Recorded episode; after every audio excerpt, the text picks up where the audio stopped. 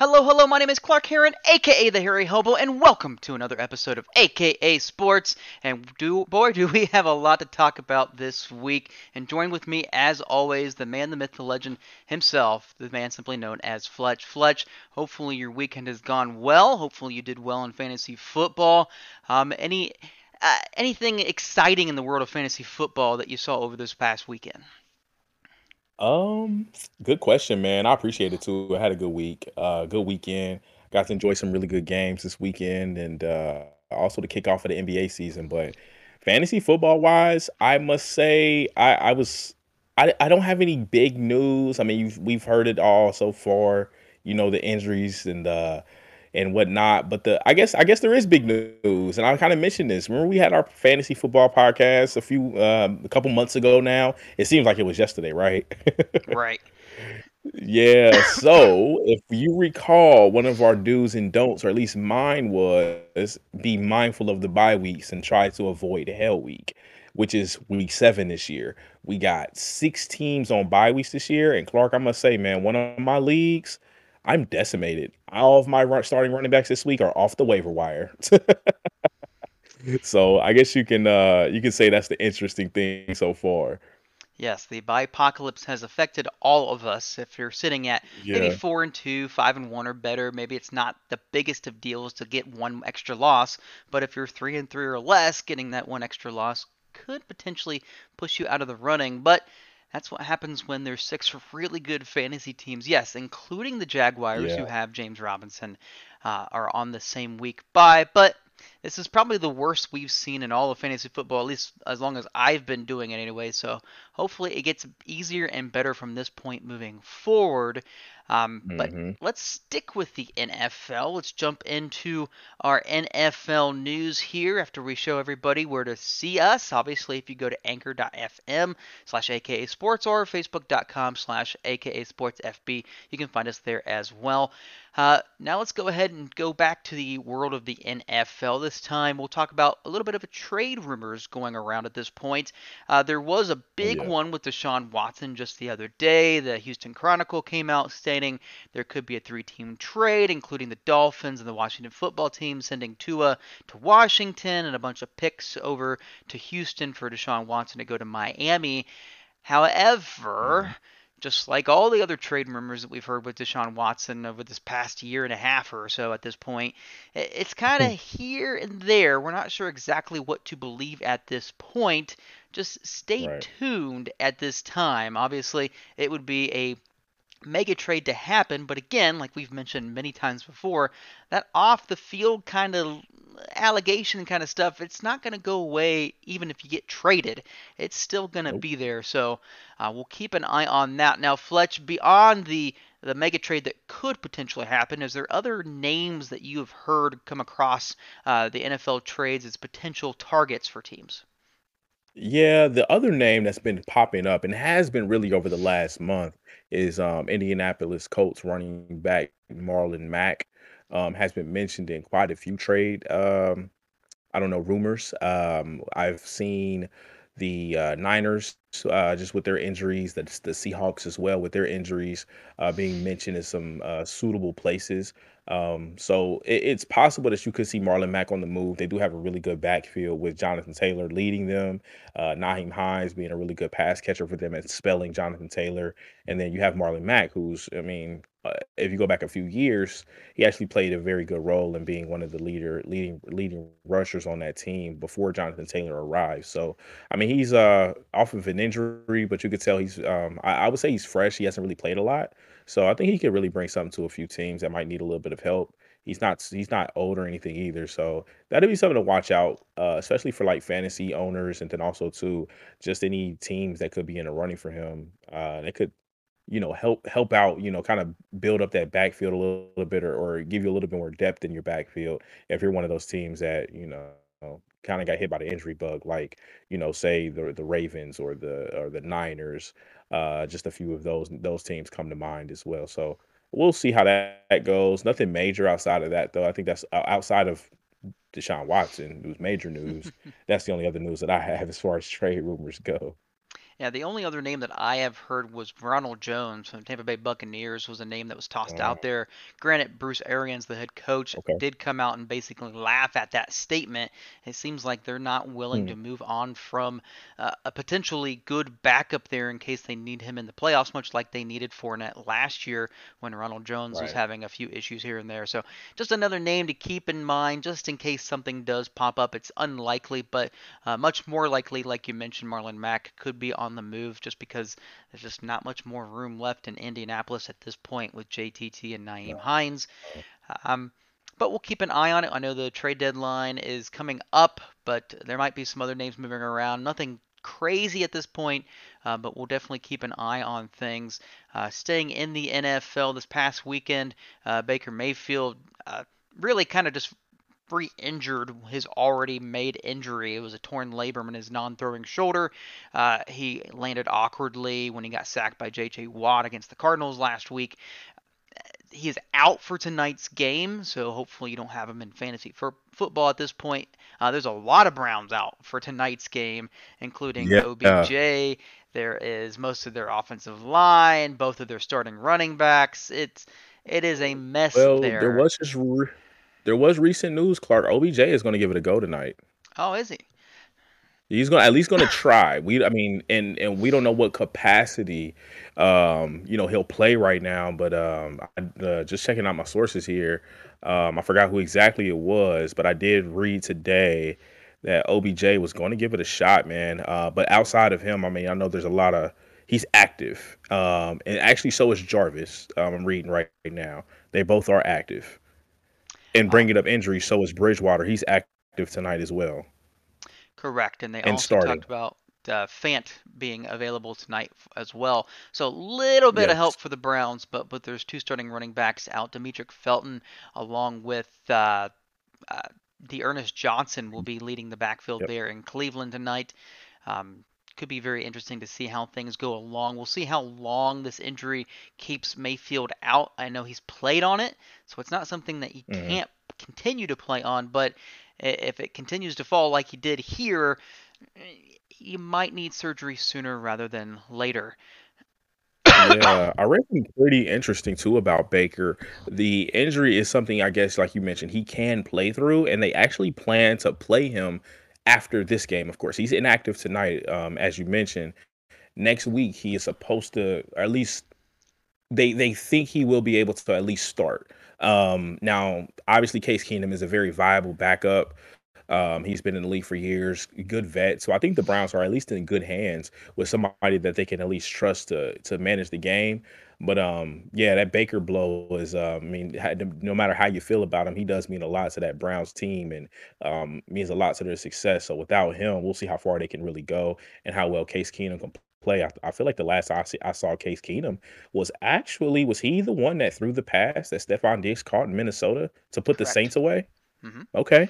I thought I had that right. That was, uh, I think, the last time I've really actually seen Case Keenum and you know, meaning meaning meaningful football games. And I mean, I, I everyone knows who knows football. He's a he's probably one of the better backups to have in the league. So we'll we'll see how this goes tonight. Uh, pretty big game, but a uh, lot of injuries, like you mentioned, on the table for the Browns. The other thing I wanted to mention from this game, Clark, that's also very interesting uh, on the injury uh, side of things is Jerry Jeudy is actually he's not going to play, but he is working out before the game.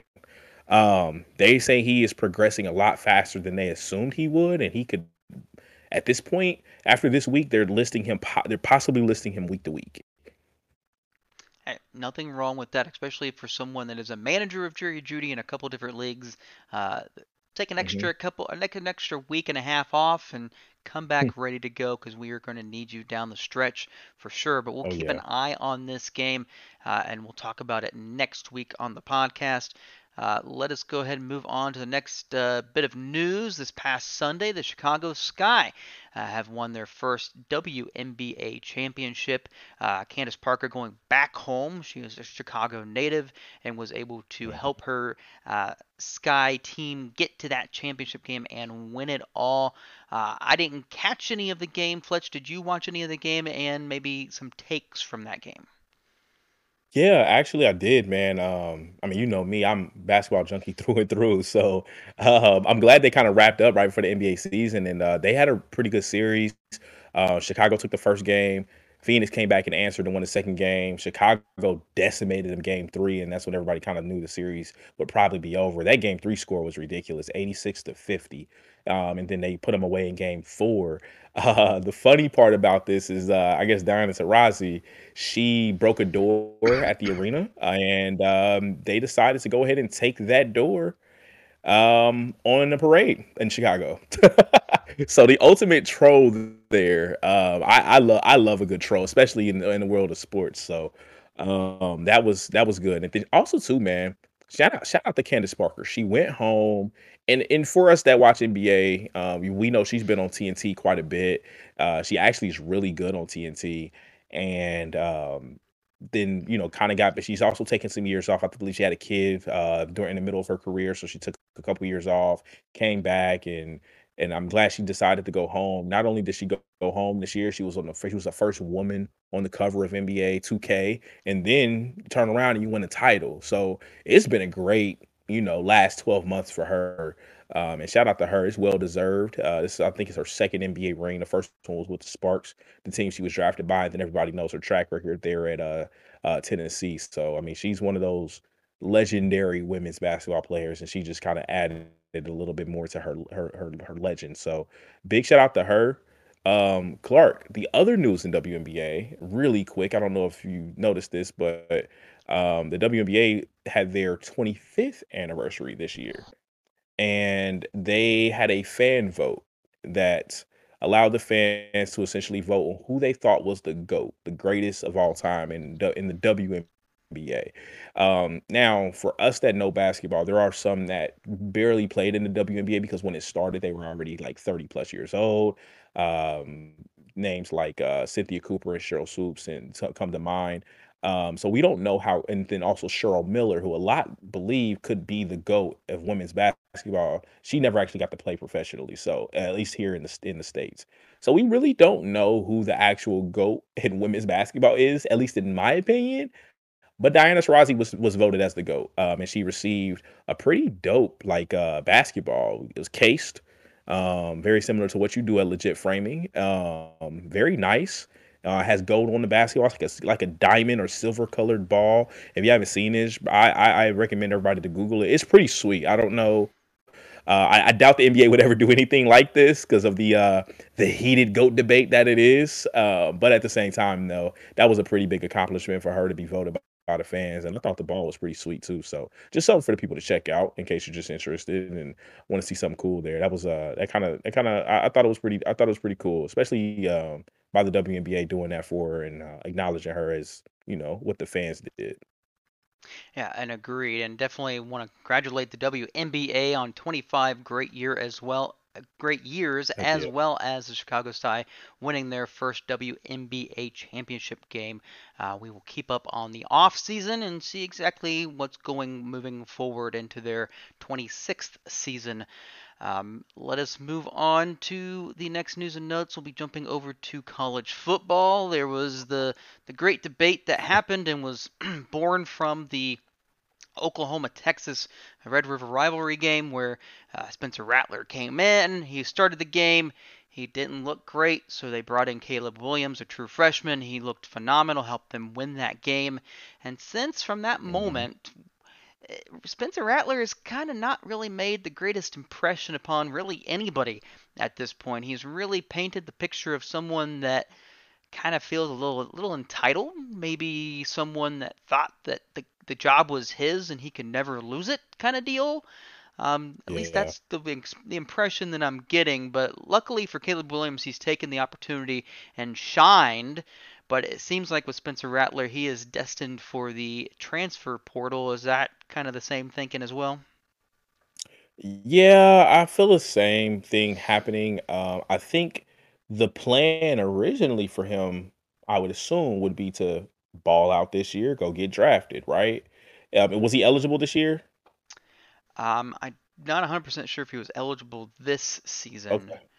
So it'd be next season, technically. He would have been. I think it was okay. next season when he was going to be available. It makes sense. So I mean, at this point in his career, I mean, I don't like how it's happening. Um, I he removed the uh, on his uh, I think his Instagram page. He removed Oklahoma from his page and just has quarterback there listed um, instead of quarterback of the Oklahoma or whatever he had before. I know he did that. Um, also, too, there was rumors that he uh, uh, they almost had to beg him to come back to the team and practice. Um, was a, was a few rumors that were kind of tossed around. Uh, I mean, I look at it like this, Clark. Uh, we we hold quarterbacks in a different light. They have more, uh, um, you know, responsibilities on and off the field than anybody else. Um, and I mean, you know, you can say unfairly so, but that comes with the position. If you know you want to be a quarterback, um, you know what comes with being being a star quarterback. So, I mean, I think you need to behave as such, right? That's just how I would view it if I'm a star quarterback of a high school, college, or, a professional team, or not even a star, just the quarterback of a team. That you're you're kind of the role model or, or who people look up to, um, and the captain most times in the locker room. So the behavior that we're seeing, man, it's a little childish. Um, he does seem hurt, which I, I would I would I would understand. I would understand, but at the same time, you you also have to understand there's a job that needs to be done, and the job that he was doing was not really up to par, especially because of who he is. Um, I can see if this was an average quarterback. This is Oklahoma. Clark, remind me, who of the last like three quarterbacks in Oklahoma been that made it to the league? I think every single one of them won a Heisman Trophy before heading to the league. Or at least we're in the running, right? Was it Hurts, Baker, and who am I missing? Uh, it was Murray, along with uh, yes, Kyler Murray, along with uh, Mayfield, and then also the one that transferred from Alabama. Can't remember his name right yeah, now. Jalen Hurts. Jalen Hurts. Yeah. Yeah, so you I mean you have three quarterbacks and that that recently have gone to the league. And let's I mean let's look at it. Jalen Hurts is a is a pretty solid starter for the Eagles. I mean a little bit to be desired, but at least he's good and and, and uh, serviceable. Very good fantasy player. Uh, Kyler Murray looks like the MVP this season, and Baker just led his team to the playoffs last year and uh, competed with the Chiefs um, very well last year in the playoffs on the way to winning, I believe, like 11 or 12 games. This this this is the guy that's supposed to be coming in and essentially continuing this legacy of great Oklahoma quarterbacks. And we're getting this from him. So, I mean, granted, everybody can't be Baker Mayfield, Jalen Hurts, Kyler Murray, but at the same time, things that are expected of him are not happening on the on the field, and now they're not happening off the field. So, I mean, I wish the best for the kid. I do think maybe a change of scenery will help, but I think um, there's going to be a few things that he needs to do mentally and also, um, you know, with his game to really right the ship here. I believe he has all the talent in the world, but um, I, and I want to see the kid do well, but I think he may need to find a new home or, you know, maybe right the ship there in Oklahoma to do so as well. I, it's up to him, to be honest with you. So we'll see how that goes. I'm not. Uh, what, what's your thoughts on, on uh, Oklahoma situation right now, Clark? Yeah, at this point they've they've found their quarterback with Caleb Williams. He's been absolutely phenomenal. I think Coach uh, Lincoln Riley's even mentioned that unless they really need to make a change at this point, or he's starting to make you know freshman type uh, mistakes from this point, it he's going to be the starter moving forward. Uh, but okay. for Rattler, it's it's pretty simple. Uh, you can rise up to the challenge and you can try and push your way and be, get better not just maybe not for this team but maybe the next team that you go to or the next league that you play in or you can sit there and pout and continue to act those childish ways and and be there i mean again there's certain players that uh, they're you know hit their peak in high school. There's certain players that hit their peak in college, and then there's players that can you know won't hit their peak until the NFL or in the professional standings.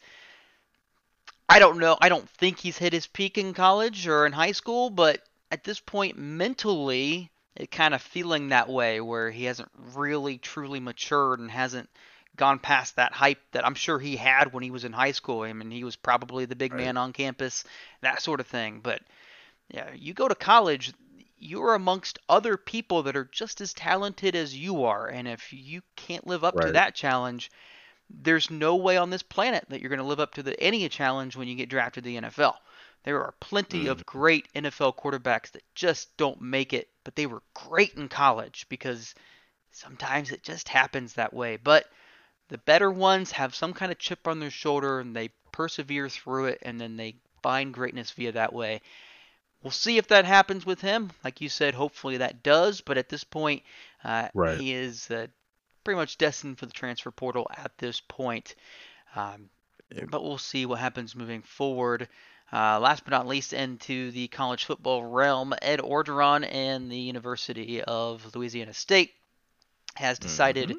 they're going to part ways at the end of the season, which was a little bit of a surprise because a lot of the analysts that was talking on uh, college football game day were saying that if he maybe if he won the game this past Saturday against Florida, it was kind of playing for his coaching uh, career or you know kind of survival game. Uh, but it seemed like didn't matter what happened, either win or lose, it was it was just going to happen. But it kind of sounded like, based on what I saw, at least via via news, there was some off the field incidences that were being brought up that could have potentially uh-huh. been part of this decision. Uh, partly because he was. Uh, well, having friendly conversations with a wife of a higher up LSU uh, uh, individual. So we'll see if that's any truth to that. But uh, definitely on the field side of things, he's been struggling. Hasn't really done anything since they won the national championship with Joe Burrow.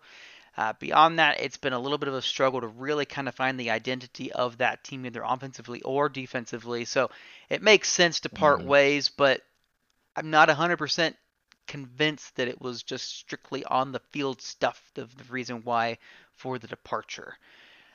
Yeah, I agree. It was not on the field that I believe led to the uh parting ways or I mean we know he essentially got fired. He's just allowing they're allowing him to finish the season. Um there were reports the, the one that you mentioned was also uh something that I saw. Uh the others that I saw is that uh I don't know apparently I I mean I'm not a big Ed Orgeron guy. I don't really know much about him personally. Um the I guess there there he has like I don't know girlfriends and he's allowing their sons to come partake in reps during LSU's practices. I don't know how old these kids are. I don't know if they're, you know, middle school, high school, or I'm assuming that they can't be any more than high school if they're, you know, being allowed just to only take reps. I don't think they're part of the actual, you know, they don't go to school at Louisiana State. Um, there was that that was that I heard. There was also the fact that uh, they said he lost the team um, and his coaching staff. Um, so that that says a lot for a guy to lose his team and his coaching staff. When you lose a team as a coach, um, that's not a pretty thing. Um, it, it's not at all. Like we've seen things happen in the past, uh, and I, I, don't, I don't have anybody to name specifically, and I won't go there. But at the same time, there have been coaches that have lost their team, and you see how bad that can be.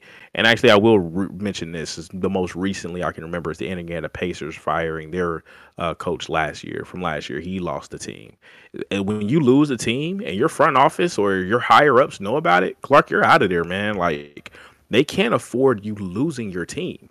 Like if you don't know, you know what I'm saying. If if if, if the, you have no control over what goes on, and you know you're not also you're not playing that well I mean, that's a recipe for disaster. So I don't think the play did did much because I mean, again, and I and I say this to say to to you know be frank for those of us that do watch college football. And Clark, you may you may may or may not agree with me here, but that team ever since they lost a lot of those guys to the NFL from that uh that championship team, they really had a, a hard time reloading. Um, teams re- some teams rebuild, some teams reload. You see Alabama, the Ohio States, usually the Clemsons of the world, they reload. Whoever they bring in the next year will probably be just as good as who left, if not better. Uh, or if not close to as good. In his case, he just he didn't get that with LSU. Uh, at LSU, he didn't really get the reloading. He was rebuilding, and that's the reason why I think we saw LSU struggle since they won the title. Um, and then we know now he lost the team, which is probably also the reason why you saw LSU struggle as well. Yeah, and he was a great defensive coordinator before he became the head coach. So maybe yeah. that's where he should kind of go into, maybe into his next job if he happens to get one, is just be a defensive coordinator. But if you want a little bit more of a recency about uh, coach losing his team, just look at the Jacksonville Jaguars this year, and I think we're going to yeah. be right in that ballpark as well. But uh, just for this news, uh, yes, Ed Orgeron will be out as coach uh, at the end of this season, so they will be looking to find a new coach, maybe someone a little bit younger. Who knows? We'll see what happens uh, moving forward with that team. Uh, last but not least, in the news and notes, uh, just a quick little update for the MLB playoff or playoff show. Uh, as of this moment, the Houston Astros are up three games to two over the Boston Red Sox in a series that features zero pitchers. Uh, at this point, it's just home runs, grand slams for the most part. They are just uh, runs are dominating that series. I think the Red Sox have hit two in one game over in game two, so that's yep. how many have been hit at this point. Um, and as for the other series that will actually be playing tonight, the Braves are up three games to one over the Dodgers and a little bit of a surprise. Uh, the Braves are playing out of their mind at this point. Unfortunately for the Dodgers, they've gotten uh, dealt with a lot of injuries up until this point. I think they just lost Turner last night for the rest of the playoffs. Um, but keep this in mind that is an Atlanta team, and we all know what happens with Atlanta teams when they have a sizable lead. Uh, I won't jinx them or anything, but uh, might already. it might happen already. Uh, they are up three games to one. They'll be playing tonight, hopefully to close out that series and heading back to the World Series for the first time since what year, Fletch? Oh man, beats me, bro. First year since 1999 was the last time they were in the World Series when they lost to uh, my Yankees that year. Uh, but okay. it's been quite a while since the Braves have been to the World Series. Um, we'll see what happens tonight. Hopefully, they can clinch or uh, the Dodgers can make it a little bit more interesting. But that is the news and notes for this week. Fletch, as we mentioned earlier, uh, we have a little bit of a celebratory year in the NBA. Uh, it oh yeah, 75th year of the NBA. It just recently got started as of two nights ago when two games were played. Um, the world was a buzz because when it comes to the NBA, they wanted to talk about the Lakers uh, and their first loss against the Golden State Warriors. And I I think within minutes of them losing that game, I thought I saw headlines across the board about how Russell yeah. Westbrook just doesn't fit this team. Uh, do I have to be the Aaron Rodgers at this point and say relax? It's been one game. Oh my god! My goodness! It's it, it Exactly, exactly. So we overreacted when the Packers lost to the Saints this year uh, because of how they lost week one, right? And a lot of people did overreact. This is a bigger overreaction. The NBA plays four times as many games as the NFL does.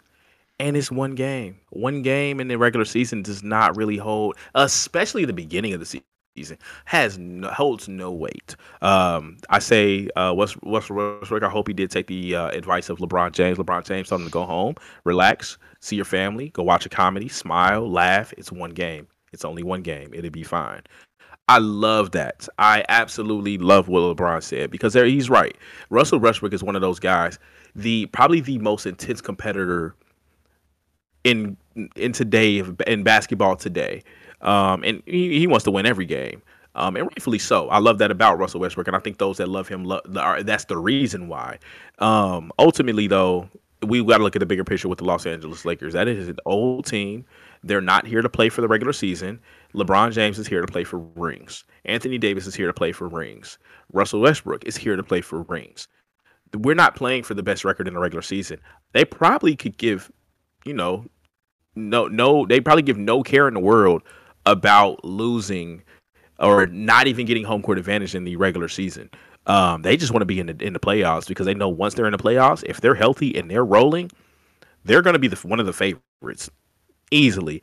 And let's not forget, people still fear LeBron James. So um, let, let, let's just pump the brakes, like you said, in the name of Aaron Rodgers. Relax, see what happens. That's a good Golden State team over there as well. Very cohesive. Um, if you remember from last year, they fought the Lakers in the playing game, um, and then the Grizzlies, and then lost. But if you look at that team, um, they're bringing back everybody that they had last year. Um, and, and, at this point, they're waiting on James Wiseman to come back. They're waiting on Klay Thompson to come back. That is a team that is a force to be reckoned with. And the Lakers also only had two of the same players play last night that were even on the team last year an entire new cast. So it wasn't just Westbrook; it was the fact that there's no chemistry uh, with the Los Angeles Lakers yet. So let's pump the brakes and chill out a little bit. Yeah, and speaking of chilling out a little bit, I think it was Stephen A. that was just very giddy after the Knicks had won in a double overtime game. He was very, very pleased to see yeah. uh, their win their opener game. Uh, I could be wrong, but I, I didn't uh-huh. watch any of the game. I'm pretty sure at some point the fans were cheering defense, defense. Was both teams just confused when they said that word? I mean, I know there's not much defense in the NBA. Obviously, this is very entertaining, uh, but it was yeah. a very high scoring double overtime game. It was what 148 to something, something like that. Um, uh, one one thirty eight to one thirty four. Uh, was the final score of that game. Very high scoring game though. A lot of threes were hit. At one point, I thought, um, uh, what's what's the guy's name? Uh, Brown, um, Jaylen Brown. I thought he was going to go for 50, 60, 70 plus. I think he had finished the first quarter with 18, and I, I don't think he I, I, don't think he missed many shots at all. Um, but it was a I will I will say Clark Stephen A is definitely overreacting, but it was a hell of a game. That was that was what I wish we saw opening night. To be honest with you, that was great. Knicks Celtics classic NBA matchup. Um, great players on both sides. Both playoff teams. Both have aspirations to make another another uh, uh, push this year, and uh, they made some moves in the off season. And hey, I love it when a trade works out. Evan Fournier, what or a or I shouldn't say a, a, trade, a deal works out. Evan Fournier was a somewhat questionable pickup uh, that we actually discussed on this podcast when we did our uh, when we uh, discussed the NBA a little bit as as the uh, offseason was really really you know on fire with the free agency moves and that was one that we got we questioned a little bit just because we didn't really understand the the direction the Knicks were going. We liked the fact that they added another score, but we didn't know if that's really what they needed because they have R.J. Barrett on the wing as well, and he proved last night, man, that might be exactly what they needed. They need another guy that can handle, distribute, but ultimately put the ball in the basket. And Evan Fournier put the ball in the basket last night, and that's what led them to the to the to the dub last night. So that was a great game, Clark. Honestly, uh, I, I uh, started the game, passed out for a little minute, woke back up, and I'm glad I woke up when I did. I saw the entire fourth quarter and part of the third. Uh, so I saw probably, I don't know, a little bit over half the game in total, but I enjoyed myself, I will say. Yeah, it was very uh, entertaining type of game, even though you did fall asleep during it. But at this point, maybe a little bit of defense might have kept you awake. Just just throwing that out there. NBA teams that can hear us. Very true. Uh, just a little bit goes a long way. Um, obviously, Indeed. we mentioned it is the 75th year for the NBA. They're celebrating it. They're putting together the 75th uh, annual team of 75 greatest yeah. players of all time. We will actually get into that next week. Um, well, Clark, really quick, actually, yes. not to not to cut you off. The, the, while we actually, and everybody knows, we record on Thursday nights, we release Friday mornings. We were hoping that this list would be ready. Clark, the list was actually just finalized. I think about ten minutes ago. Um, so we're kind of in luck a little bit, and I won't go into a lot of detail with this list. But what I will do, Clark, is is briefly highlight a few of the current players on this list, just to kind of give them a shout out, uh, let the people know who they are if they haven't noticed this already. TNT has been uh, going over this the last three days. Um, I think ESPN had it yesterday, but Tuesday and today TNT had it. Nonetheless, some of the names that are added, and, and, and NBA does a great job of not putting this in order. It's alphabetical order by day. So really quick, uh, Clark, I'll I'll just run these. I'll gloss over these names real quick for you um, Giannis Antetokounmpo, Kevin Durant, James Harden, and actually we're gonna do do the people that didn't make the fifty, um, because it's not really a long list at all. Steve Nash, Dirk Nowitzki. That was all from day one. Day two highlighted Tim Duncan, rightfully so. Kevin Garnett, Allen Iverson, um, Chris Paul, and that was all the the the new players from day two. Day three, which was today. These are the ones that are announced today. Ray Allen, the late great Kobe Bryant, Stephen Curry, LeBron James, Jason Kidd, Kawhi Leonard. A surprise, but my current favorite favorite player, Damian Lillard, Reggie Miller, who was not on the original team, for those that, in, uh, well, let, let me make sure I'm not. Oh, I'm sorry. Paul Pierce and Dwyane Wade. I apologize, and Gary Payton as well. Um, the one thing that I will mention on this list, Clark, uh, that I really like to see, I, and, and I hate it because he, I mean, he should be here, so I shouldn't say I, I really like love to see it. But it, I have a quick thing to mention about Shaq. Shaq had been playing in the league for four years and was already put on this list of the top 50. I just want to throw that out there. If you go and look at the 75 list, there's no one drafted in the last five years that is on this list. So I just wanted I just want to mention that. That is an incredible feat. You were in the league for four years and enough people felt highly enough about you that you were in the top 50 of all time. Um, I just want to mention now while we talk about the, the top 75, there's other names that are mentioned. And um, also, to Clark, what the get what the analyst or the uh, NBA tried to do is they allowed voters um, that were either that followed the NBA closely or played in the NBA. Ernie Johnson and uh, Charles Barkley being two of them, uh, as they mentioned that they were voters on TNT, mentioned that they would not touch the original 50 and they only put a new 25 in. So I, th- I think we got a mixture of that. We got some people that were actually left off the list this time, and some people that uh, that made the list before of the 50 when they did it back in 97 and then this time around uh, some of them didn't make the list and they added some new guys in um, I, I, I, have I need to ask because that was a hot topic on uh, Tuesday night when I was watching the NBA tip off show. Clark, how do you feel about that? How do you feel about them removing some of the 50 um, and recreating a new 75? Totally fine with it. I mean, you're going to have players that are going to beat out some of the older players. It's just what it is. I mean, Shaq beat out some of the players that were great before his time. It's the only difficult thing is obviously you're trying to compare apples to oranges is the only hard part, but uh, beyond With that, yeah, I mean, you're going to have players like, you know, before Michael Jordan came to the league, there was somebody else that was really, really good before him. And then guess what? He mm-hmm. came along and proved that he was just as good, if not better, than what they were. It happens all the time. Mm-hmm. So I understand that they didn't want to touch the original 50, but at the same time, you're going to have players that are going to be better uh, than those were. Now, granted, you, can't be 100% sure because they don't play against the same players, they don't play with the same rules. The three point line didn't come right. in until later. There was goaltending that didn't come in until later. So players like a George Mikan that dominated before that was a rule was just uh, insane. But imagine having Shaq in the in the or even Yao Ming back when goaltending was never a thing.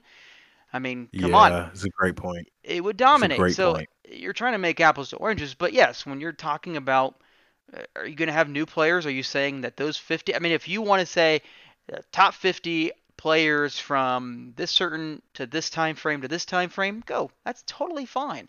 But if you're going to say all time, mm-hmm. you got to reevaluate it with every single year with new players that come in because eventually maybe some of these rookies will jump into the fray as well with when it gets to the right. you know top 100 or what have you but yeah it's just part of the process at this point now if you want to save them and have a better complete uh, list just go by decade then you'll have an exact idea because those players played against one another they played with the same rules they played against different the exact same teams I mean, you can do that but when you're trying to compare George yeah. Mikan to Shaq there is no comparison. It's hard.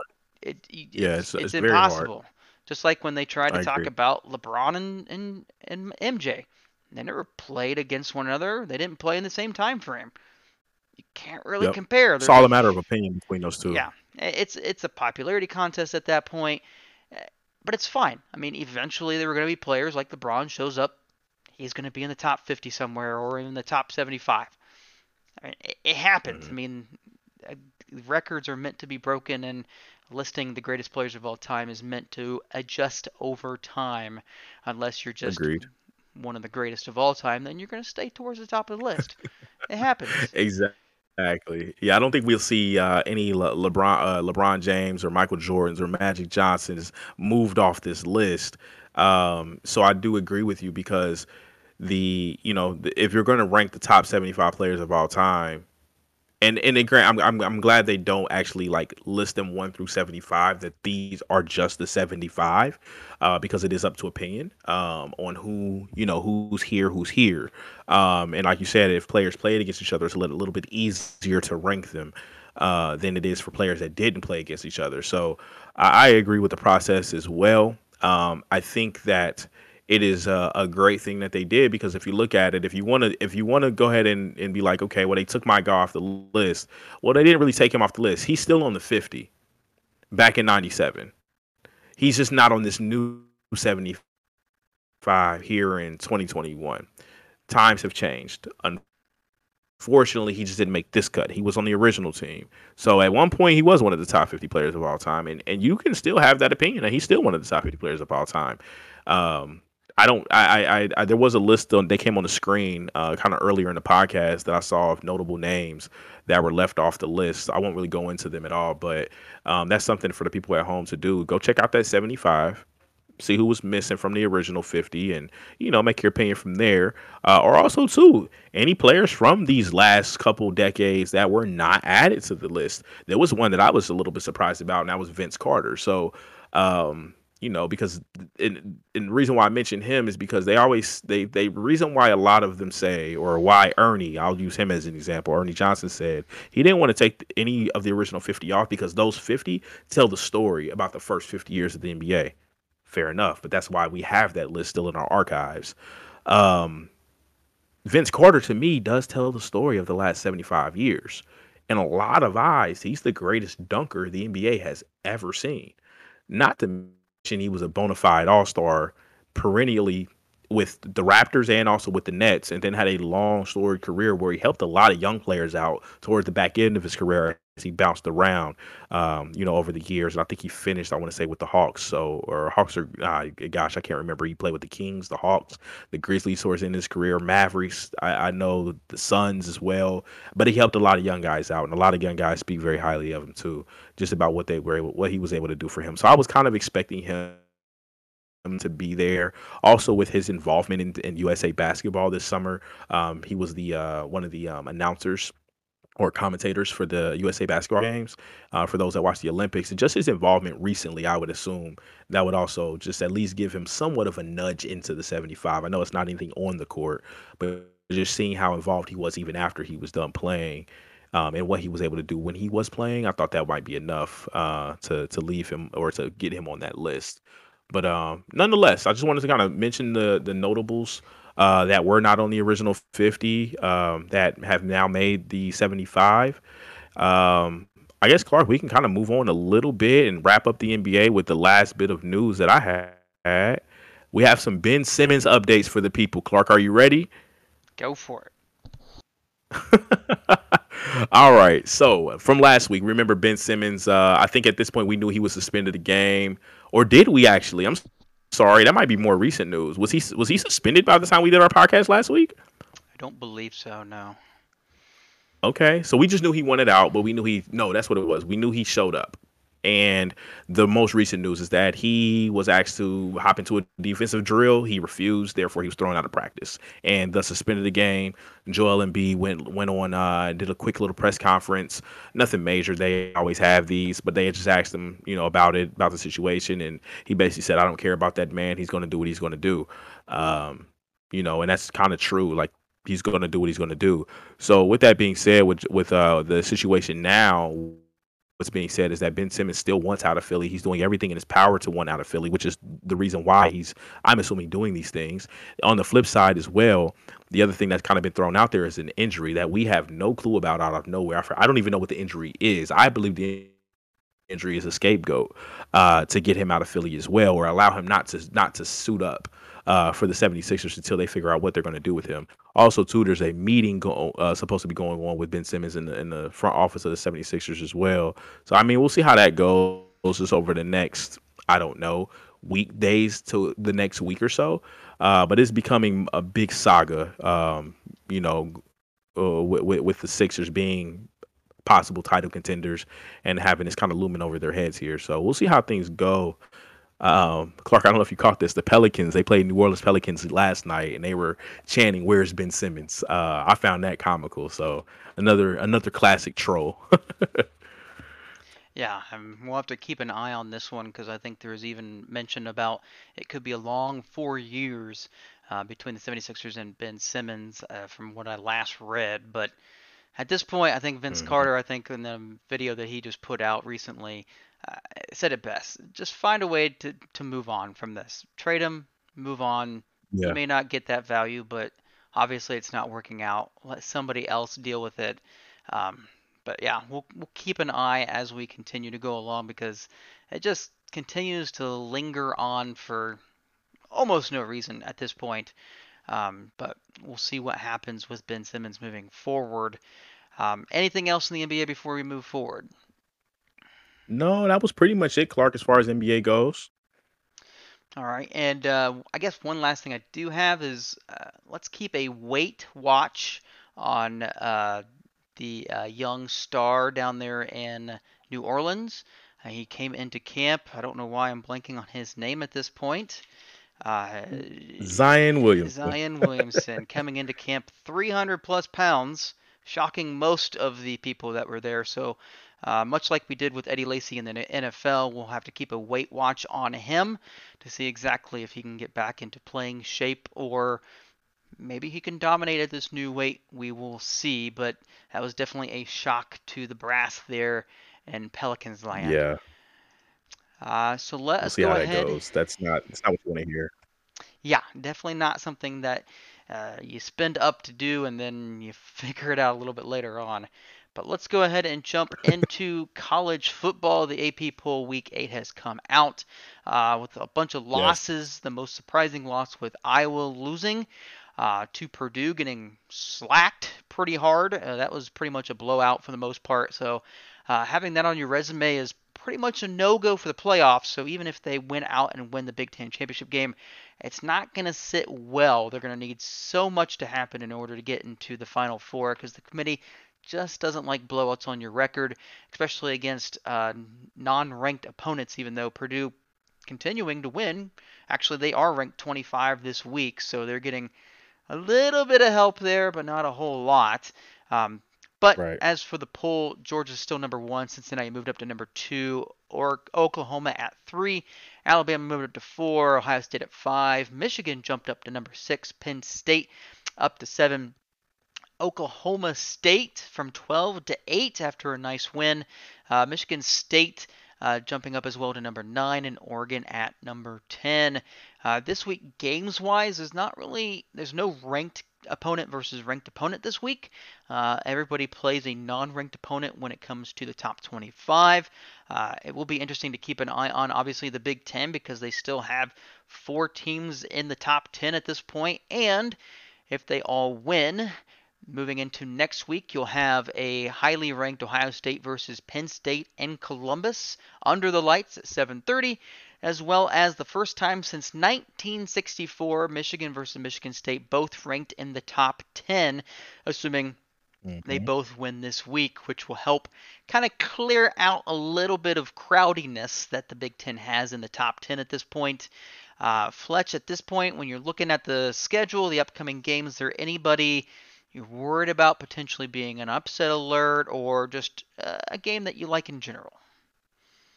Well, there's two. One, we already have an upset. If uh, you were like me and decided to tune into some random football on Wednesday night, Coastal Carolina took a loss to Appalachian State.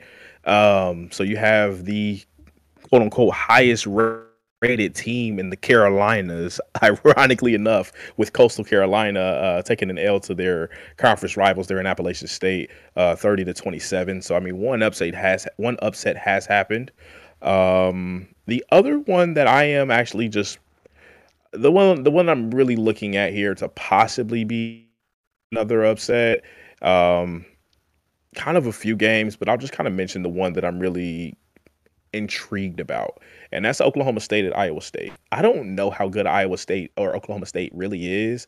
I think we know how good Iowa State is. Iowa State was highly ranked coming into the season, won a couple games, stayed there, but then they took a uh, a tough loss to Iowa, and then now Iowa's, you know, they took a loss as well. So we know, I, I we know this about Iowa State. A decent football team. We know that they have some really good players on, on both sides of the ball. Uh, we know they're very well coached because they don't really, you know, they don't seem rattled. When they lose, they just lose, um, in my opinion, just from watching them play a few times this season. Oklahoma State did have a really big win this past week, but I just really don't know exactly how good they are. And I think this would be a good test. It's in Oklahoma or in Iowa. Um, uh, they're they're at uh, Jack Trice Stadium. It's 3:30. Um, I mean, you could see a bit of fireworks there. So I'm curious to see how that game goes.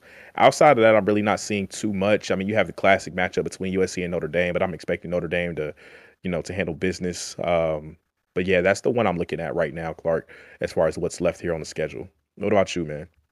The only game that you have to keep a little bit of an eye on just because of who they've lost to, they've all lost to ranked opponents, and that is Indiana at home under the lights against Ohio State. Now, granted, Ohio State's offense has looked extremely good, but Indiana has played tough against ranked opponents. Their only losses against Cincinnati. They lost against Penn State. I think they lost against Michigan.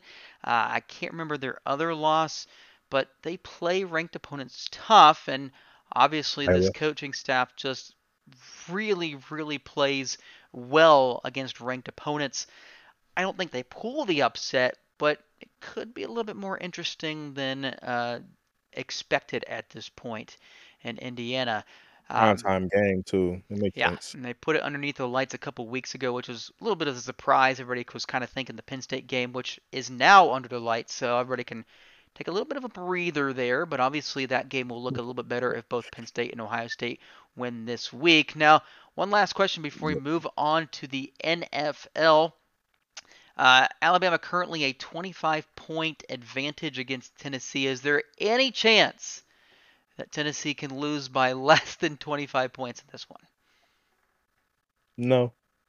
They get they, they, they get decimated.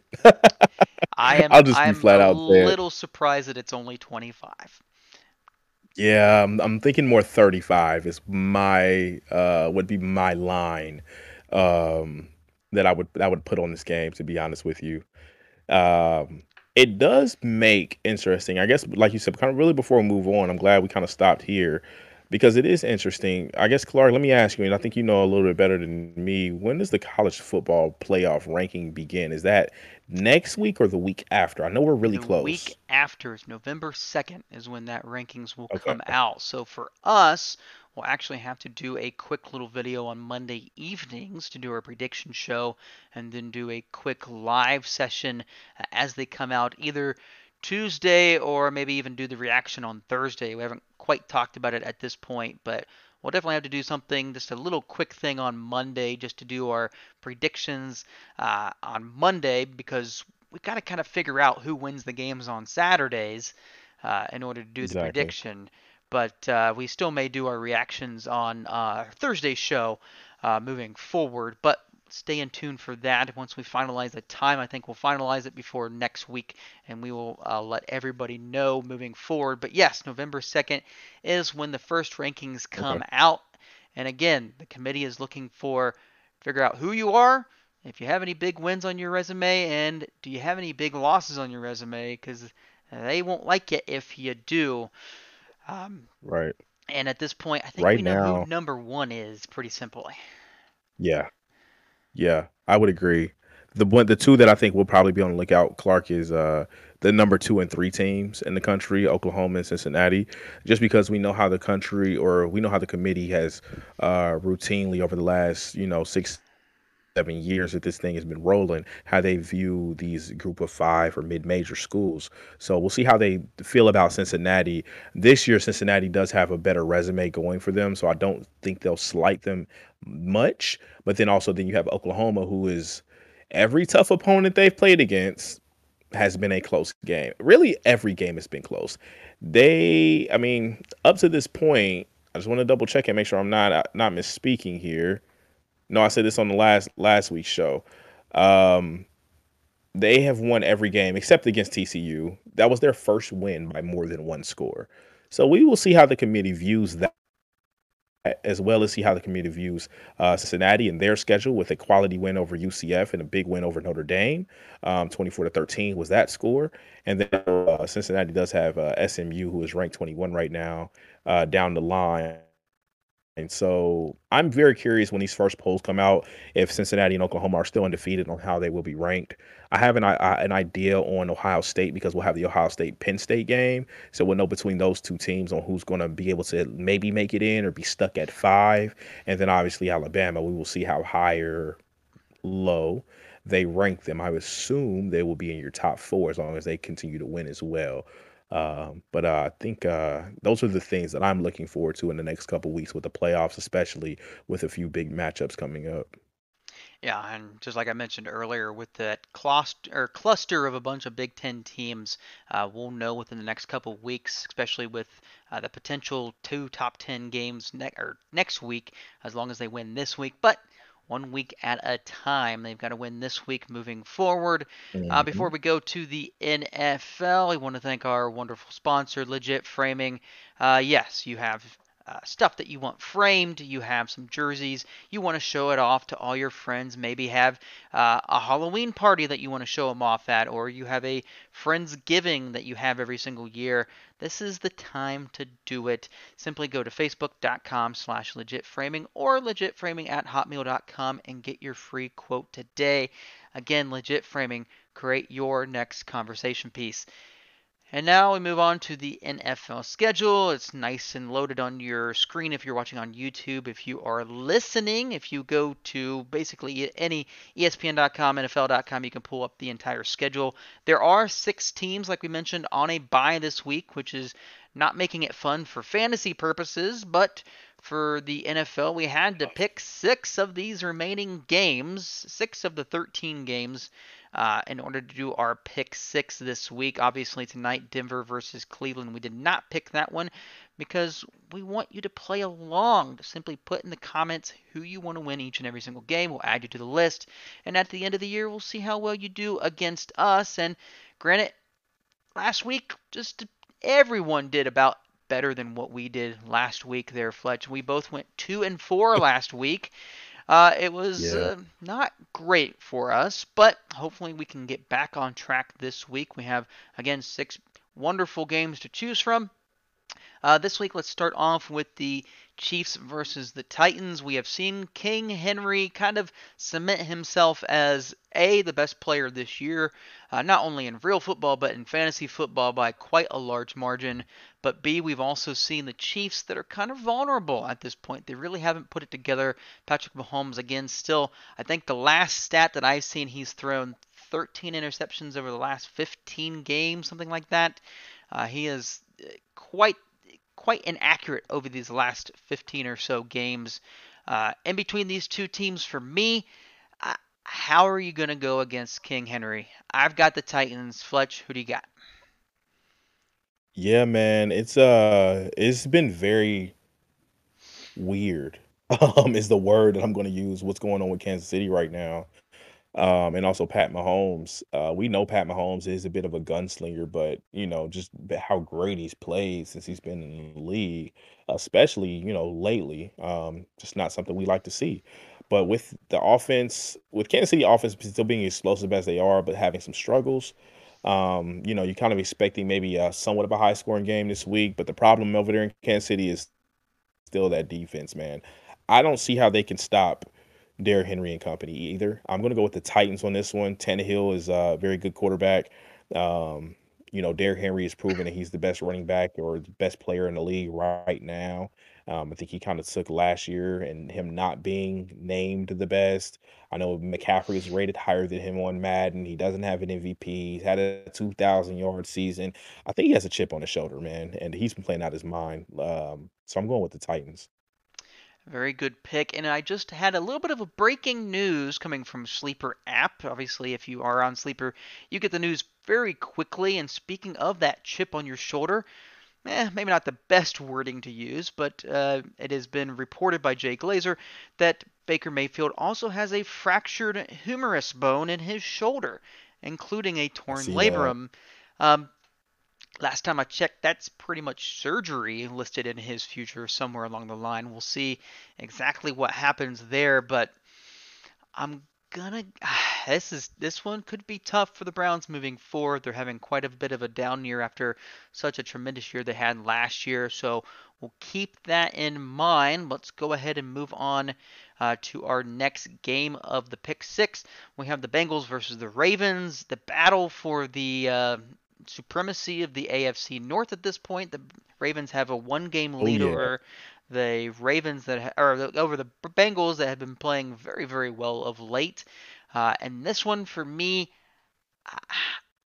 I got to go with the Ravens. I think they're just going to continue to move forward. Lamar has been throwing the ball tremendously well. Haven't really seen him run the ball that much because when you throw it to your receiver and they catch it, they do really good things. Fletch, do you also yeah. agree? I do agree. I do agree. I think the Ravens win this game. I and I want to and I want to mention this about this game. Um, Clark, I don't know if you've you've noticed this. There's been two things going on, two storylines with these two teams. The Bengals have essentially, I don't know, they're flying completely under the radar. They're four and two, if I'm not mistaken, right? Correct. Okay, and they are a very good team, uh, very well put together. All the little question marks we heard about Joe Burrow's knee, Ja'Marr Chase, uh, um, you know, dropping passes and not being able to catch the NFL ball, it's erased. It's done. These questions are no longer valid. Um, he's they they've both been playing extremely well. Joe Mixon's been playing well. The defense has actually been playing well. Um, on the other side is the other unique storyline.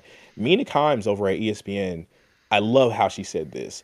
I've never seen the goalpost moved more for any one player than Lamar Jackson. It's no matter how well he plays, it's almost like they still treat him or talk talk about him as a running back playing quarterback. And um, it's very unfair, um, in my opinion. It's a very unfair criticism of his.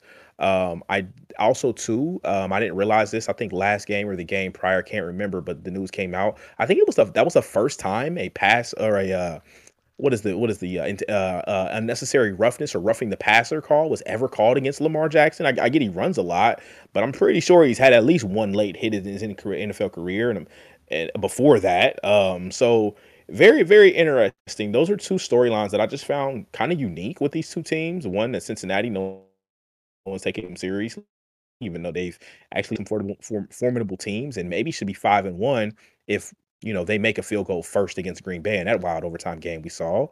Um, and then on the flip side with Lamar Jackson, it's like you you we can't keep moving the goalposts and expecting more from a guy that you mentioned it perfectly, Clark, that has been playing very well as a passer. He's been passing the ball extremely well. Marquise Brown has been benefiting from this. Mark Andrews has been benefiting from this. The running backs are now not over, overused. Lamar Jackson's legs are now not overused.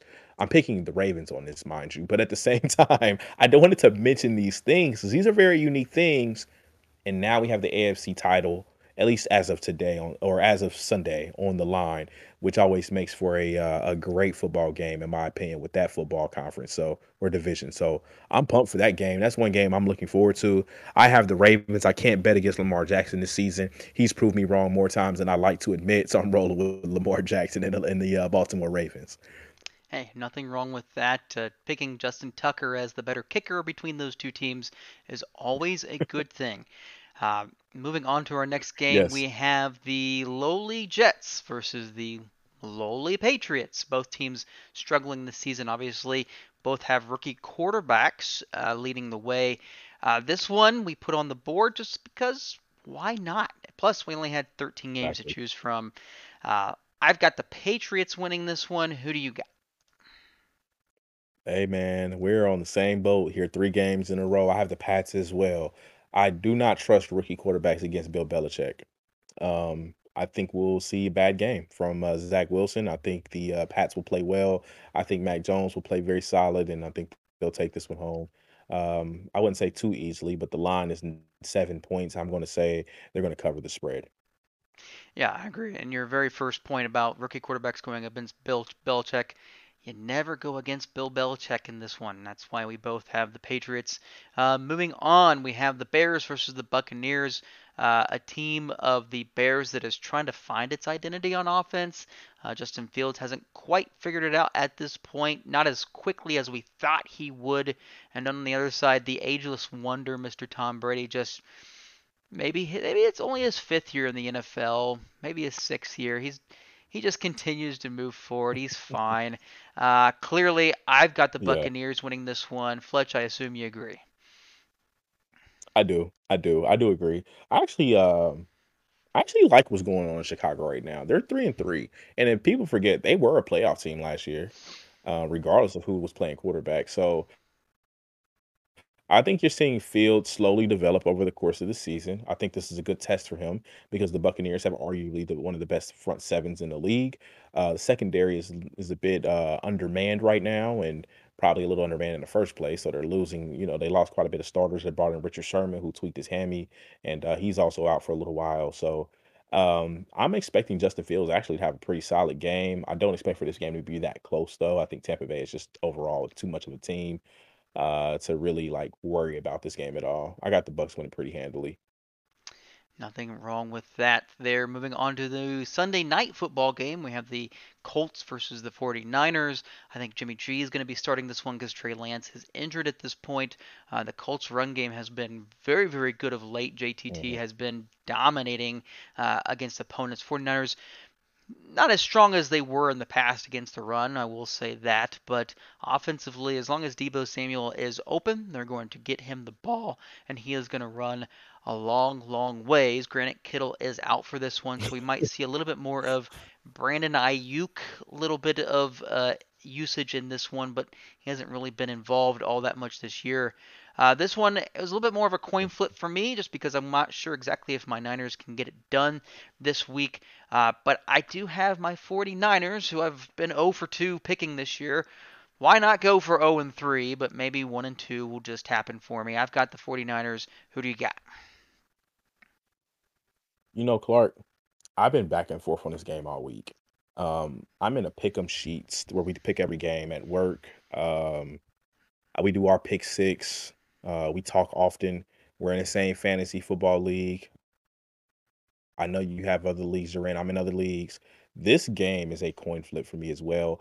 I've been really, really teetering back and forth. So I'm just going to tell the people I told you the Niners yesterday. I'm changing my pick here today. I'm going with the Colts. I don't know what it is. It's just something about my feeling about this game. I think the Colts just get it done. The Colts have been playing pretty good football. They they just, you know, lost some close games this year. Um, with one of them being the most recent. I think the Ravens game last week is what it was. They lost the nail body there. I mean, four point spread. Both, I mean, uh, the Niners have, have been, um, you know, a little bit hit by injuries. You mentioned it, and this is part of the reason why I'm picking the Colts. Is Jonathan Taylor has been playing extremely well, um, and I think that's going to have a lot to say about this game. The other person that has been playing well that has swayed my opinion today, and granted, it's, it's funny. We record these on Thursdays. I might have a different opinion on Friday, to be completely honest with you.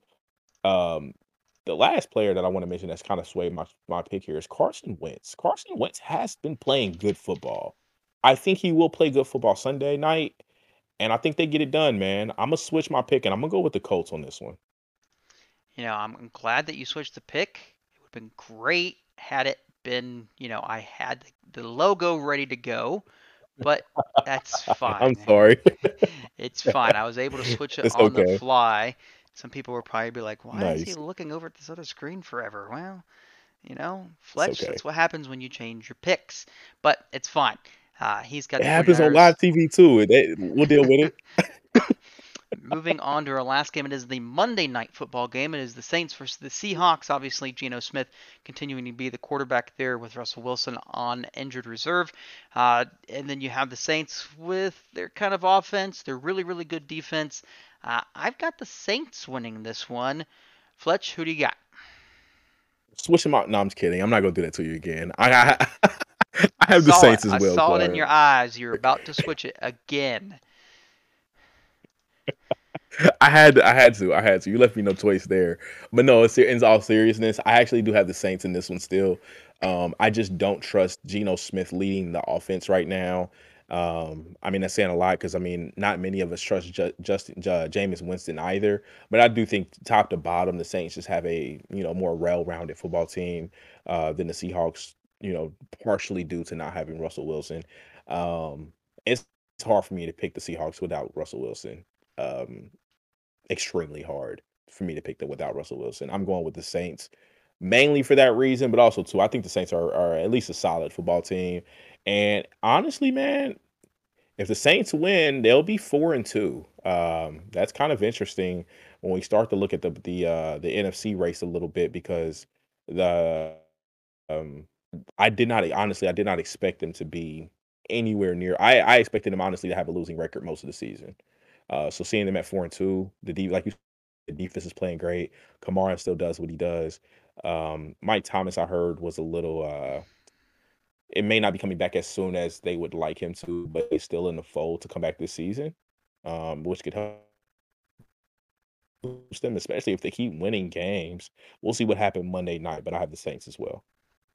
Agreed. And like you mentioned, Michael Thomas uh, typically was going to be back sometime within the next this week or within the next two weeks, but it seems like it's going to be a little bit longer before he gets back. So uh, the coaching staff there in New Orleans is going to continue to hold the reins for Jameis Winston just to make sure he doesn't put together uh, the type of season that you you know throw 30 touchdowns they'll take, but the 30 interceptions they don't want none of. So they are totally happy with him throwing very, very little uh, in each of these games. And if you would like to join us in for these pick sixes, we'll be posting these uh, on Facebook as well as various other places to simply put your picks in the comments. We will add you to the big board, and hopefully you can do better than what we did last week, and hopefully we can do better than last week as well.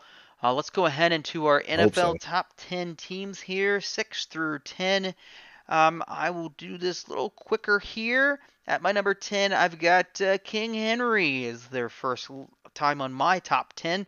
Uh, they have proven that, you know, they're pretty good team. Defensively, they still have some question marks, but when King Henry runs for three touchdowns multiple times this year, it kind of demands that he's going to be somewhere in that top 10. At number 10, Fletch, who do you got? Yes, sir. I have the uh the Los Angeles Chargers. Uh, I haven't taken a little bit of a step back. I think I had them as high as six last week, uh, leading into that Ravens Chargers game, and uh, I don't know if it was the Ravens or the Chargers, but uh, the Ravens dominated from you know kickoff to the final whistle, and you know, due to that, I gotta I gotta take them back a notch, but I do want to keep them at ten. I do think that Chargers team is a good team. They ran into a great Ravens team that is uh, poised to do big things this year and currently doing a lot of big things. And you know, I think that was part of the reason. It's kind of a recipe for disaster.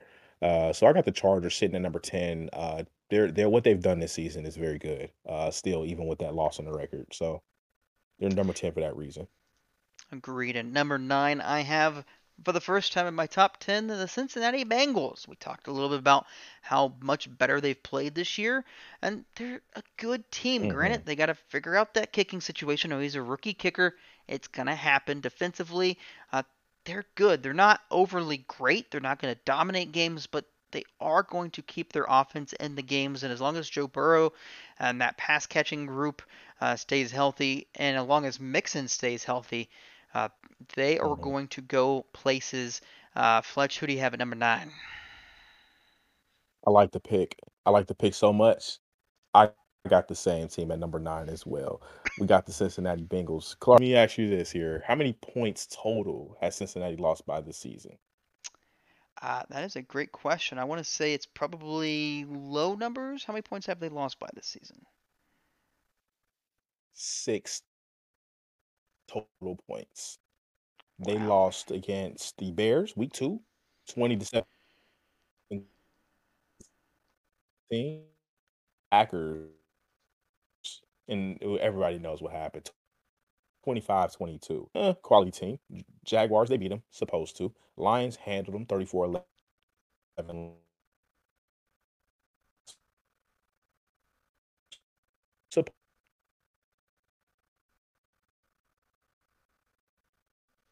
You're in Ravens this week. Let's the Raiders, the Steelers, Chargers, and Niners coming up here shortly. So they have a couple games in here that they may be able to get a couple wins out of, but then they have tough games that will really be able to see what this team is made season. They do have the Ravens, Chiefs, and Browns. So a list as you do, Clark, with a little bit of surprise. Um, some people could easily say they should be two and four, but here they are at four and two and looking very good. Agreed. And as uh, again, both of our picks at number nine are the Bengals. At number eight, I have the Chargers sitting at number eight. Uh, again, a very good team put well together. They've got a very good receiving core. Love uh, Mr. Herbert, fighting Herberts at number eight. At number eight, who do you got? Yes, indeed. Um, it looks like we flipped eight and ten here. I got the Titans head here at uh, here at eight. I had them 10 last week, and then uh, the win impressed me enough. They moved up on my list here. I had a, I got them moving up to eight. Again, just really like what I see. I think that was the first time we saw the big three together: Julio Jones, AJ Brown, and uh, Derrick Henry. Um, we're going to see a lot, lot more of that this season. I think we'll see a lot more of uh, Julio get a little bit more involved. By the way, Clark, did you see the catch Derrick Henry made last week? Catch there by Julio. Did you did you have a chance to catch that? I saw the one with Julio, yeah, but uh, for our viewers that haven't heard it, uh, explain what happened. Yeah, yeah, man. So I don't know how DB was. Pass is thrown. DB's not not looking back. Gets the pass interference called on him. Um, ball hits him in the back of the helmet. Pops up in the air head for the sideline. Julio dives, toe taps, which I don't know how he got his feet in. Nonetheless, toe tap, caught the ball, first down, play goes on. And honestly, man, this it's been the catch of the year, but that was also to me the turning point in that game. Um, that's uh, you can kind of tell Tennessee made. I don't know if that gave him a little bit of a boost there, but that was a hell of a catch and the best catch I've seen so far this year. Yeah, it was an absolutely amazing catch. It looked like it might have not have been a catch to begin with, but uh, definitely one of the better Right. catches of the year. Uh, not to overshadow what King Henry did in that game, but uh, definitely one of the better catches that we have seen in uh, at least this year, anyways. Uh, moving on to number seven, I have the Dallas Cowboys sitting there again offensively. They are one of the better teams. They're on a bye this week. Hopefully, they can get Dak Prescott healthy moving forward. Um, but for number seven, who do you got? Yes, sir. My number seven team is actually the Green Bay Packers. Um, again, they're just, you know, you know, steady, steady climbing up this board. I had them nine last week. Um, let's be honest, if they don't lose so bad week one, they're probably on our list to start. Uh, but nonetheless, here they are at four and one with the only loss, or excuse me, five and one. Um, um, but the only loss on their record being that opening opening game against the uh against the Saints. You could just tell they just laid an egg. Um, so I mean, I'm not. I'm. I'm honestly going to be not really going to be holding that against them any longer. Um, I do think they'll continue climb as long as they continue to win here. I got. I got. I got the Green Bay Packers here at number seven. Very nice pick. I like it so much. I'm going to have at number six those same Green Bay Packers. I like them just a little bit more than you two. Uh, do. but at number six, who do you have? Yes, sir. Yes, sir. Uh, my number six is actually your number seven, the Dallas Cowboys. The Dallas Cowboys actually look like a very good, well-rounded football team. Not only on the offensive side of the ball do they look amazing as usual, on the defensive side of the ball, they look pretty damn good. Um, not saying that they're anything like uh, any one of the top, you know, top units in the league. Um, I'm not sure exactly where, you know, how they rank or rate them right now, um, you know, amongst the whole 30 32. But at the same time, what we've seen this year is a much, much improved defense, especially over like the last, I don't know, I don't know how long the defense has been porous and and and and, and you know and and poor and under average to say the least over the last four to five years. This year, it seems all those defensive draft picks and the changes that they've made, they're they're they're looking pretty good. They're looking pretty good. I got them here at six. Very nicely picked there. So uh, I'm to rattle off my top five because honestly, there's only really one change in my top five from last week. My top four stay the exact same. It is the Bills at four, the hmm Buccaneers at three, the Rams at two, and then the undefeated Cardinals at number one. Uh, at number five, I have the Ravens jumping into the top five this week. Again, we've talked about it quite a bit uh, with Lamar Jackson just looking like a much more complete quarterback at this point, which is uh, dangerous for anybody in the NFL because uh, if you can't catch him running and he's throwing the ball better to his receivers, it makes for a very dangerous or dangerous combination uh, in that team be potentially pushing for a uh, maybe a Super Bowl run this year. Who knows? Fletch at number five. Who do you got? Yes, sir. Yes, sir. I have the Ravens also at number five, man. Um, I actually had them at five last week. Good win against the Chargers. Um, I still have them at five.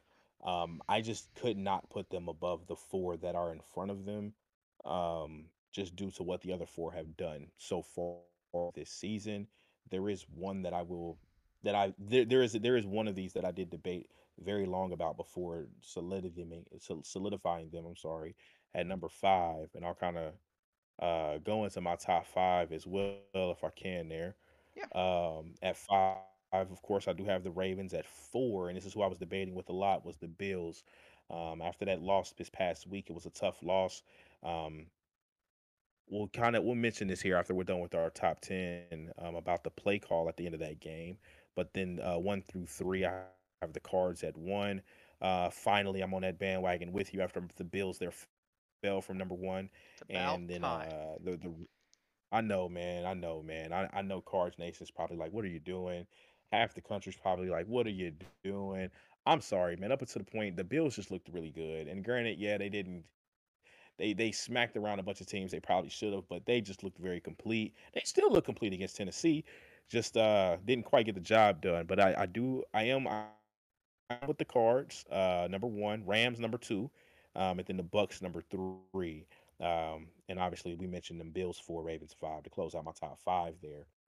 Um, Clark, our top ten, we have the same teams, just a slightly different order, uh, with a few kind of you know swapped around here in spots. The one thing I will ask you is this: um, as the next few weeks come and go, who do you see that's not on this top ten list that you see possibly making this top ten list?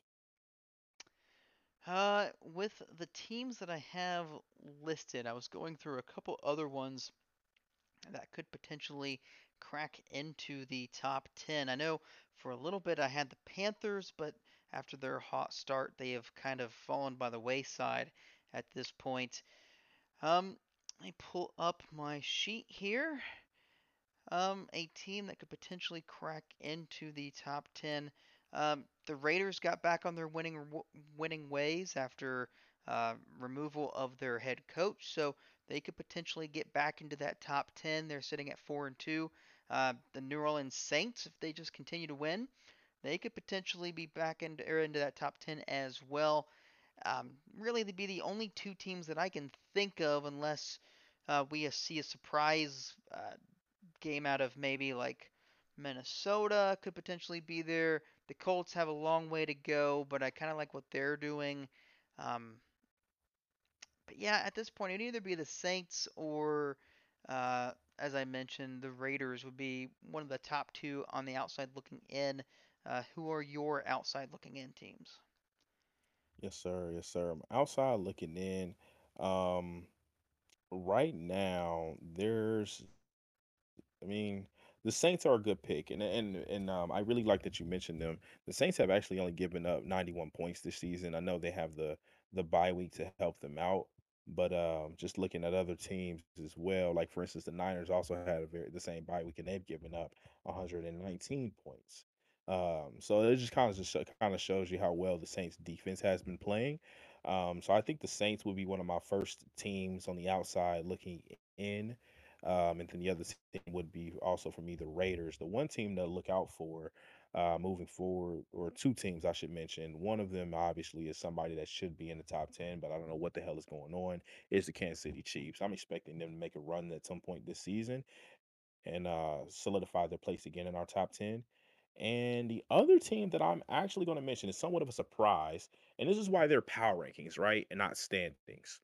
The Indianapolis Colts actually have a plus in their point differential right now, but they're two and four. That you know what that tells me? There that means they're in every game. Um, I'm curious to just, just to see what happens now because they are in a division that they have two teams that are essentially dumpster fire organizations right now. So you can almost lock in these wins moving forward, for at least for against those teams, um, as long as the Colts do what they're supposed to do. I mean, you have to play the games. That's why we play. Uh, but nonetheless, I'm expecting the Colts to really, you know, show one that defense is as good as what they said they were coming into the season. Um, and Darius Leonard uh, spoke about, you know, how good they were, you know, how how good they were last season and how good they plan to be this season.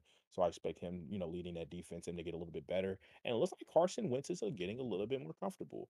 Jonathan Taylor's playing very well. They just got T.Y. Hilton back to add to that receiving core, uh, to add a little bit more of experience and another deep threat to that receiving core. So I am very, very curious to see how good the Colts will actually be. Um, in a you know tough conference that is the AFC moving forward. Again, if they get hot, they can really slide slide into that top ten and possibly into the playoffs later this season. Agreed. Some very very nice picks there, and again. Our top 10, like you mentioned, a lot of the same teams, the exact same teams, just a little bit different here and there, but I am finally glad uh, that you have finally seen the light and put the undefeated Cardinals at the top. Um, hopefully, if they continue to win, you'll keep them there, but who knows? Maybe the Rams will be pushing their way to the top at this point. They obviously have to face the Cardinals a couple times this season, so we'll see how that progresses. Fletch, anything else before we say our final goodbyes? Um, not any, not really. What? Uh, just, oh, well, actually, a couple things. I take that back. I always got something to say, Clark. You know me. Uh, um, a few things to really look for. Obviously, this weekend, uh, we talked about it earlier in the podcast. This is hell week for you know fantasy football. Six teams on a bye week, all of which have a lot of players.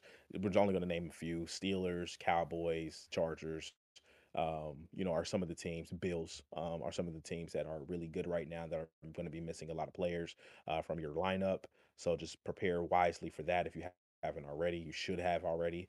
Um, the other things to mention is that we will. Uh, um, I will be mentioning a little bit about the uh, upcoming fight that we have with uh, Canelo Alvarez and Caleb Plant.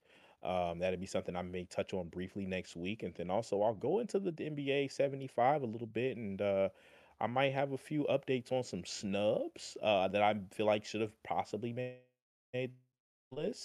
And Clark, in your in your in your realm of things, uh, that I that I love to dibble and dabble in a little bit more as of lately, the uh, baseball playoffs, MLB playoffs. I think come next week, Clark, we're we're where along the lines will we be? Will we be in World Series territory as long as the series, or will we be closer to seven games if the series ends up uh, going a little bit longer than they are, are than they are looking like they're going to go. By the time our podcast next week, we should know who's in the World Series. Yeah, I mean, I would oh, imagine. Oh, that's one night... thing that uh, I don't care what sports you like.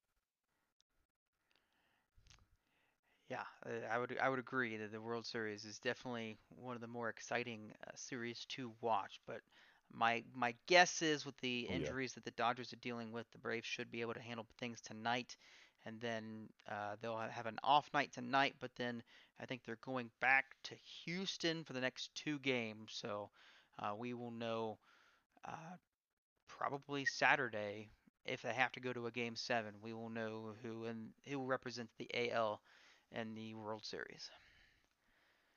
Awesome, awesome. Well, I'm looking forward to as usual, have a great week of sports. Um, for those at home, follow us on Twitter, aka Sports Pod.